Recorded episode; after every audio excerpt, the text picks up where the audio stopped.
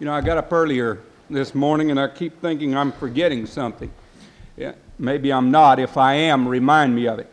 Uh, our lesson today is taken from the twenty-first chapter of the Gospel according to John. Let me remind you that the Gospel of John is now coming to a close. This tremendous apostle has recorded for us to read and to understand the great message which the Lord Jesus Christ brought into this world by both deed and word. In each of the seven great signs that he shows forth in his record of the gospel, he has words of interpretation about them.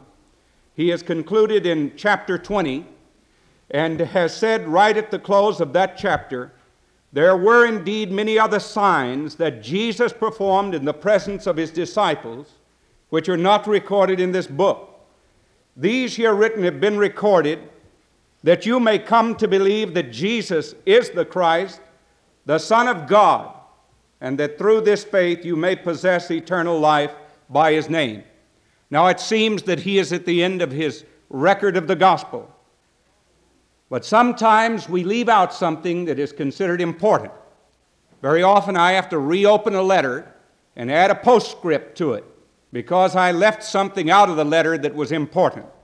That seems to have occurred here, and so John appends a postscript, which is chapter twenty-one. Let me read the first eleven verses here.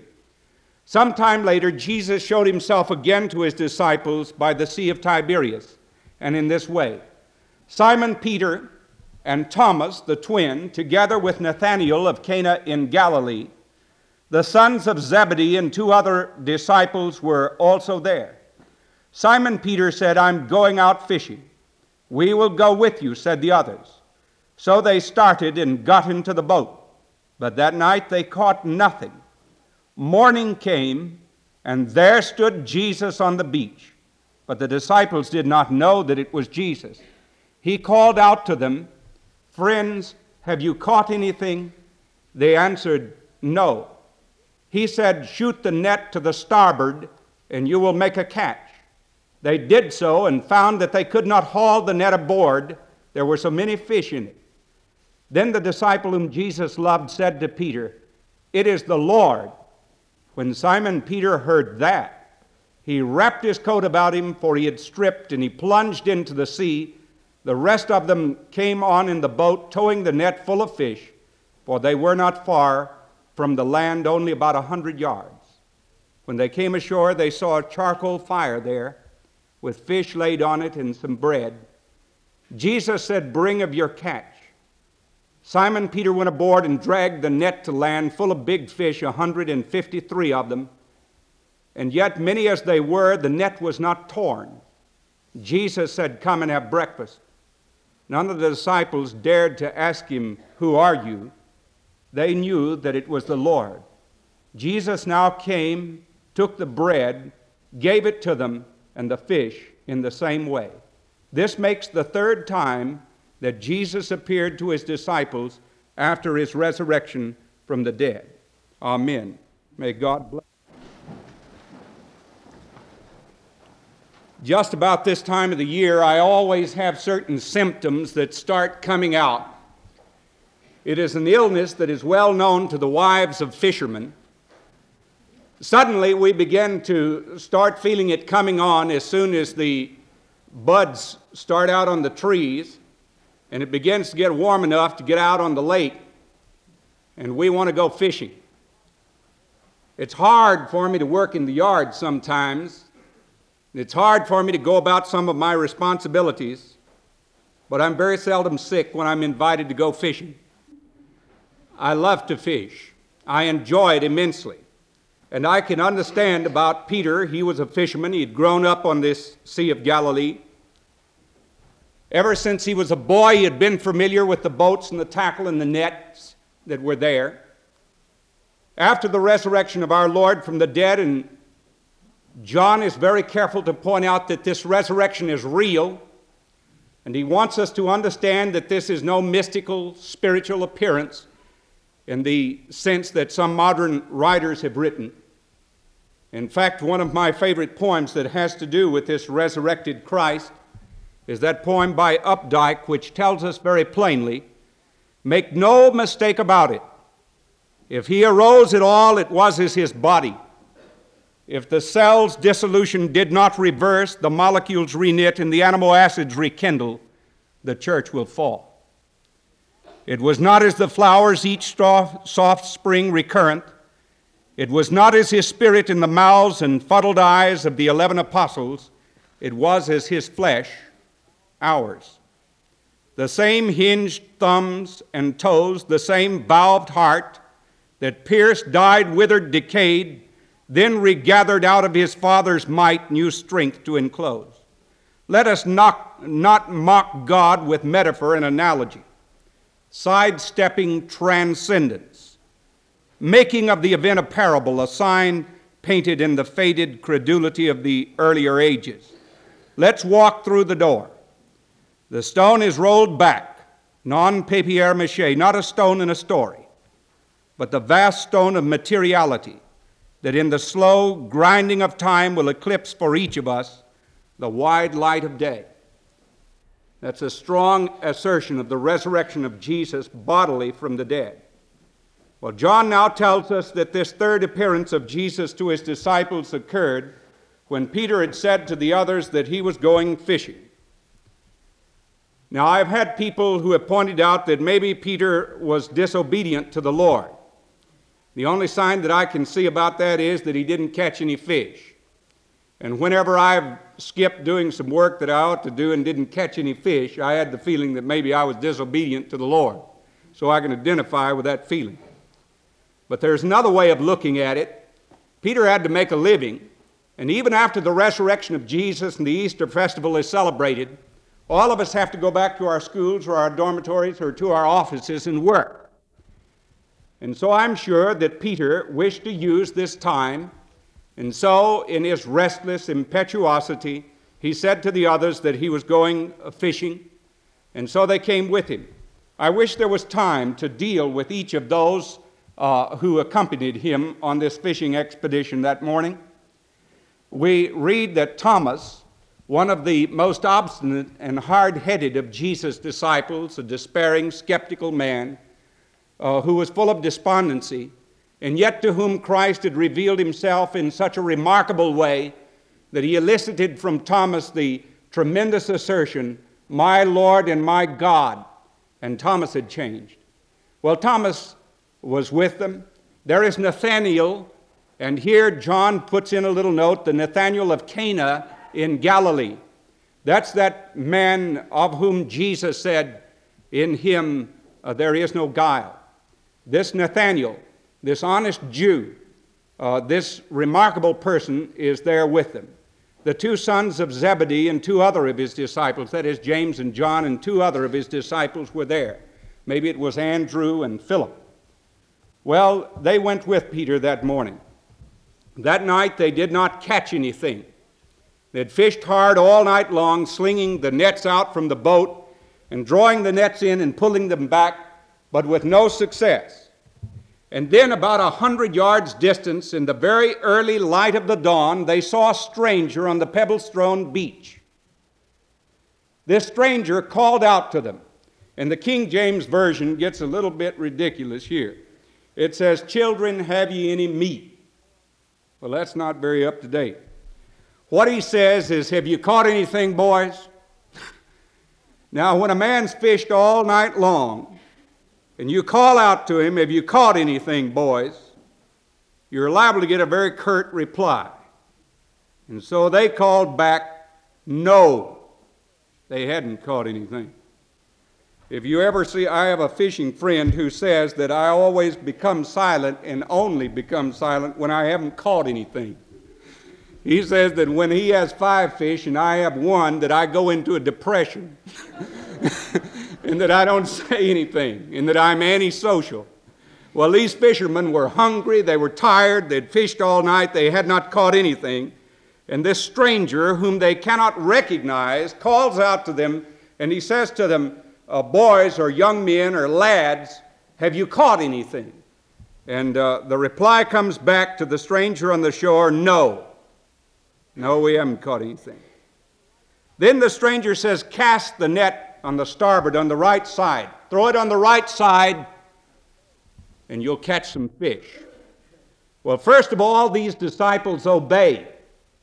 They obeyed this stranger from this lakeshore in Galilee, and they cast their nets on the starboard.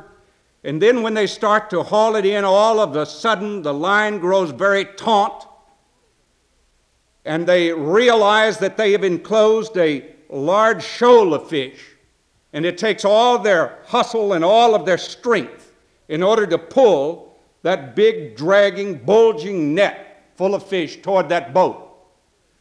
Well, all of this is too uncannily like an event that had occurred three years before on that same lake of Galilee. And John, who is quick mentally, asserts just at that instant, it is the Lord. And when he says that, the man of thought, it is the Lord, Peter, who is the man of action and impulse, girts his fisher's coat about him, he puts his cloak, his outer garment around him, and cast himself into the sea and headed for shore. He wanted to go where Jesus was. Much of our failure comes about when we are simply disobedient to the Lord. We will not listen for his voice and do not do his bidding, and we wonder why we fail. This is especially true in the church and in Christian work. Why do we seek to do the Lord's business in the world's way of doing things? We need desperately to listen for his voice and to be obedient to it. The call of Jesus Christ has always been the same. Obey me. Be obedient to me. God's voice in the Old Testament to the children of Israel was always, obey me. Obey me, or you'll tramp around in the wilderness, and you'll wander from place to place, and you will not know what you're going, doing, and you'll get into more and more trouble. So this is a call to obedience. And that call to obedience, when obeyed, we see success immediately ensue. We know what the commands of the Lord are. I said last Sunday about the resurrection of Jesus, it's hard to believe because it's hard to obey. If you know that Jesus is there at your elbow, it will curb many a lustful deed or thought. It will curb many an impatient, intemperate word. It will curb many a, a cheating thing that we might attempt to do, to know that the risen Lord is there. What if Jesus came walking down the aisles of this church and looked into our eyes Sunday after Sunday? What a difference it would make. Well, remember, Jesus is risen from the dead. And though we do not see him with our physical eyes, he is here. He is here this morning. And we need to be obedient to him. We are called to be different from the world in which we live. We are called to represent another world, another kingdom, another leader, even the Lord Christ. Now then, Peter had started for shore. Impulsive, he jumped into the lake and started wading and swimming, making his way as best he could to come to the shore. Of course, Peter would do this because of that impulsiveness. Maybe he remembered that John was the one who ran on that first Easter Sunday and looked into the tomb and saw that the tomb was empty. Maybe Peter thought, John beat me before, but he won't beat me this time. And he started for shore. He got there. And here we see occur Jesus' restoration of the burly fisherman who had denied him on that night in the courtyard of the high priest, when he had said three times with oaths and curses that he did not know him. And Jesus asked him three times, Peter, who had boasted of his great love for the Lord Jesus, Peter, who had said, though everyone else betrays you, I will never betray you. He had asserted that he loved Jesus more than anyone else of all of the disciples loved Jesus. Always be careful about that. Always be careful in saying, I love Jesus more than anyone else in this church loves Jesus. Peter meant it, but he talked beyond his experience. and the Lord brought him up short. And so when Jesus first had fed these disciples that morning, like Elijah in the Old Testament, you remember when Elijah had had a very despairing experience and had run from Jezebel, and how in the fit of depression he had called out to God that he should take away his life, that he was the only true prophet left. And how a very human, tender-minded angel came to Elijah and told him to go to sleep, to rest a while. Then when he waked, there was a cruise of water and bread. And Elijah was fed. And after he was fed, then God spoke to him through the earthquake and the wind and the fire. Well, after these weary, despairing disciples from that night have been fed, Jesus then singles out Peter, who had thrice denied him, and he said to him, in the old words that he had used back in the very beginning when he had first seen him by the Sea of Galilee, he called him Simon, son of John. That was what he first said to him when he changed his name to Rock. Well, Peter had not lived up to the name of Rock, but rather he had been like shifting sand. He had been like a reed blowing in the wind. So Jesus uses that old name, and he says to him, Simon, son of John, do you really love me more than these other disciples here love me? And Peter, this time, speaks very accurately and very honestly and not beyond his experience. He says, yes, Lord, I do love you. He loved him, but he does not now boast as he had before. Then Jesus says to him, feed, feed my sheep. He said to him a second time, Simon, son of John, do you love me more than these others love me here? And he said, yes, Lord, you know that I love you.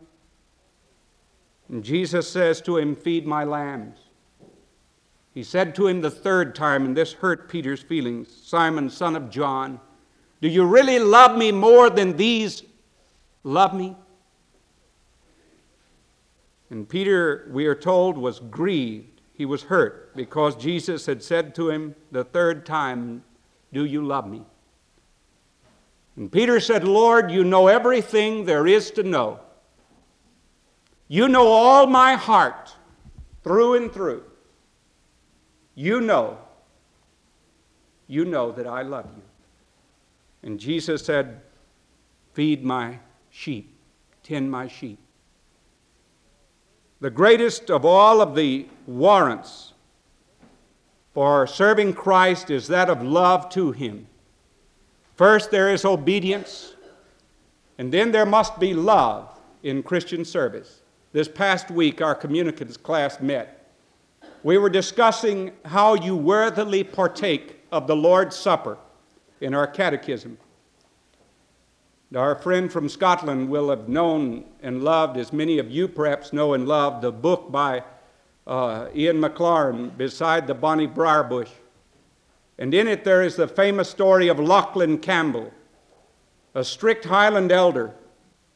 And Lachlan Campbell, who had been very severe on other people and then whose heart had been crushed and who had been restored by the mercy of God and had softened because of a tragedy that occurred in his own family to humble him. And Lachlan Campbell is present one evening with the men of the kirk, the elders of the session. And there is little Mary McFarlane, seeking to get her communion token so that she can come and take the Lord's Supper. And when they ask her the questions from the catechism, she becomes all confused. And she can't say the answer in the correct manner. So much so that Barnbury, who is the most tender-hearted of all the elders in the session, trying to give her little hints here and there about the question from the catechism, and she can't say it right. And she bursts into tears, sobbing, and starts to go out of the church session room. And Lachlan Campbell, who has been restored because of the love of Christ, says to this group of elders and to the moderator of the session, he says, Mister Moderator, I move that Mary McFarlane be given her token. And do you know why? Mary McFarlane, who couldn't say the words of the catechism, said that she was She was heartbroken that she couldn't say it, but she said, I love Jesus. And I want to take his supper because it's the last thing that he ever asked his friends to do. And old Lachlan Campbell said to the elders, I move that Mary McFarlane be given her token and that she come to the Lord's table, for she loves Jesus. And said Lachlan Campbell, the best warrant, the best reason in all of the world for taking the Holy Supper is to love Jesus Christ. The best reason in all of the world for serving Jesus is to love him. He wants no people badgered into service for him. Nothing is more horrible than to see some grumbling, complaining person bickering and griping about some service that they render in the church. Horrible. Horrible. If you have to have that service, then don't do it. God does not want it. He does not want your grudging service. Who of us likes to be served in an ill-tempered, grudging manner? If you love Jesus, then serve him. If you don't, then don't. Just don't. Do you really love him? If you do, you can serve him in the right way. He is given here this service. Feed my lambs, take care of the little ones, take care of the people who might fall like you did, Peter. Take care of those who might fall away. Tend my sheep. He is going to bring him from being a fisherman to a shepherd. I am called the pastor of a church. I have pastoral responsibilities. As a pastor, one who oversees a flock. Later on, when the first epistle, the first letter of Peter will be written to some early Christians, he brings that remarkable letter to a close without great stirring words, when the chief shepherd shall appear. One day you won't have an earthly pastor.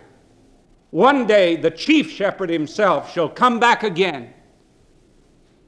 And when the chief shepherd, the Lord Jesus, returns to this earth, you, said Peter, will receive a crown of glory that fadeth not away.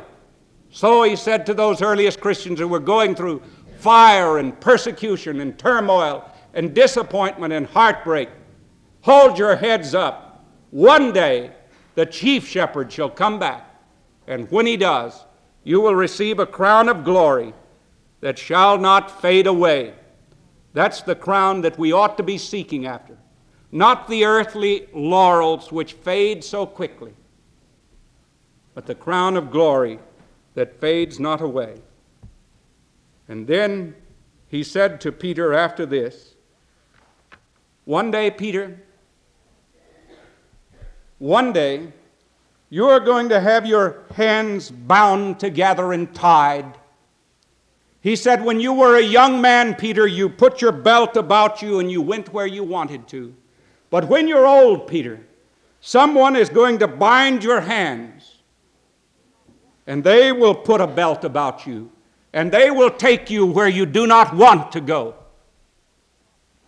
This, says John, was telling a prophecy of Peter's death, that his hands would be bound and that he would be taken out and he would be crucified, that he would die a martyr's death. And so Peter did. And Jesus had said to him, you will follow me. That's what discipleship really is. It's following Jesus Christ. And that's what Easter is all about. That's what this Easter season is all about. It is following the risen Christ, being loyal and faithful and true to him. Be obedient to him, to love him, and then in service to do his work, to carry out the obligations he has given us in true discipline, in true discipleship. Now Peter interjects in his old impulsive nature, as all of us still have that old nature. He says, what about John? What about John? This is so like Peter. And Jesus said, never mind about John. If it is my will that John should live till I come back to earth again in the second coming, Peter, don't you worry about that. You just follow me. You carry out your responsibility to me. So John had to write this whole chapter here, not only recalling this last resur- this not the last resurrection appearance, but this third resurrection appearance, in order to show that a mistake had crept into the early church, and there were some saying that John, the beloved apostle, would not die, but would live on until Jesus came back to earth the second time. And John corrects this by saying that's not what uh, Jesus meant. What he meant was, you tend to what you're supposed to do, Peter. And if it is my will that he should live on, what is that to thee? You obey me. You do what I've told you to do. That's discipleship. You know, I, I've often I incorporate some kind of invitation and try to in every service. Not always that people should come down the aisle, because that can become uh, mechanical. Not always that they raise their hands, but always there should be some invitation. There's always one printed, and there's always an invitation in the service to follow Jesus Christ. But as I grow older, I think more and more that the invitation that people who really trust in Jesus ought to concern themselves with is not only walking down an aisle to confess faith in him, but going down an aisle and out the door to live for him day by day in loyal, obedient service to him. What a difference it will make if, when you walk out the door of the church today, you will go out the door of the church and down the steps as your confession of faith in Jesus Christ, to live for him. Wherever you're going to be this afternoon, wherever you'll be tonight, wherever you'll be tomorrow, and wherever you go, that you'll be loyal and faithful and true to him. We've all been mixed up by this crazy time change. There's no time. You know, God, God has no time. We are creatures of time. I can't ask you, what are you going to do at five o'clock yesterday? I can ask you what you're going to do at five o'clock tomorrow afternoon. But with God, there is no time. Peter was told to cast a net into time that he might pull people into eternity. Here are true values, the values that come from the touch of the living God, the values that come from the touch of the risen Lord Jesus Christ, the victor over all, with whom we walk day by day. Let us live out our lives in obedience, in love, in service, and in discipleship to the risen Christ. Let us stand in prayer.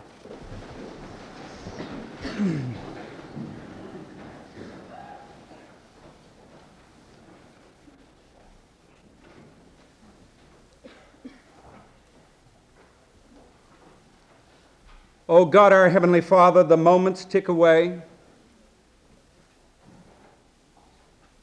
and yet how we do praise and bless thy holy name,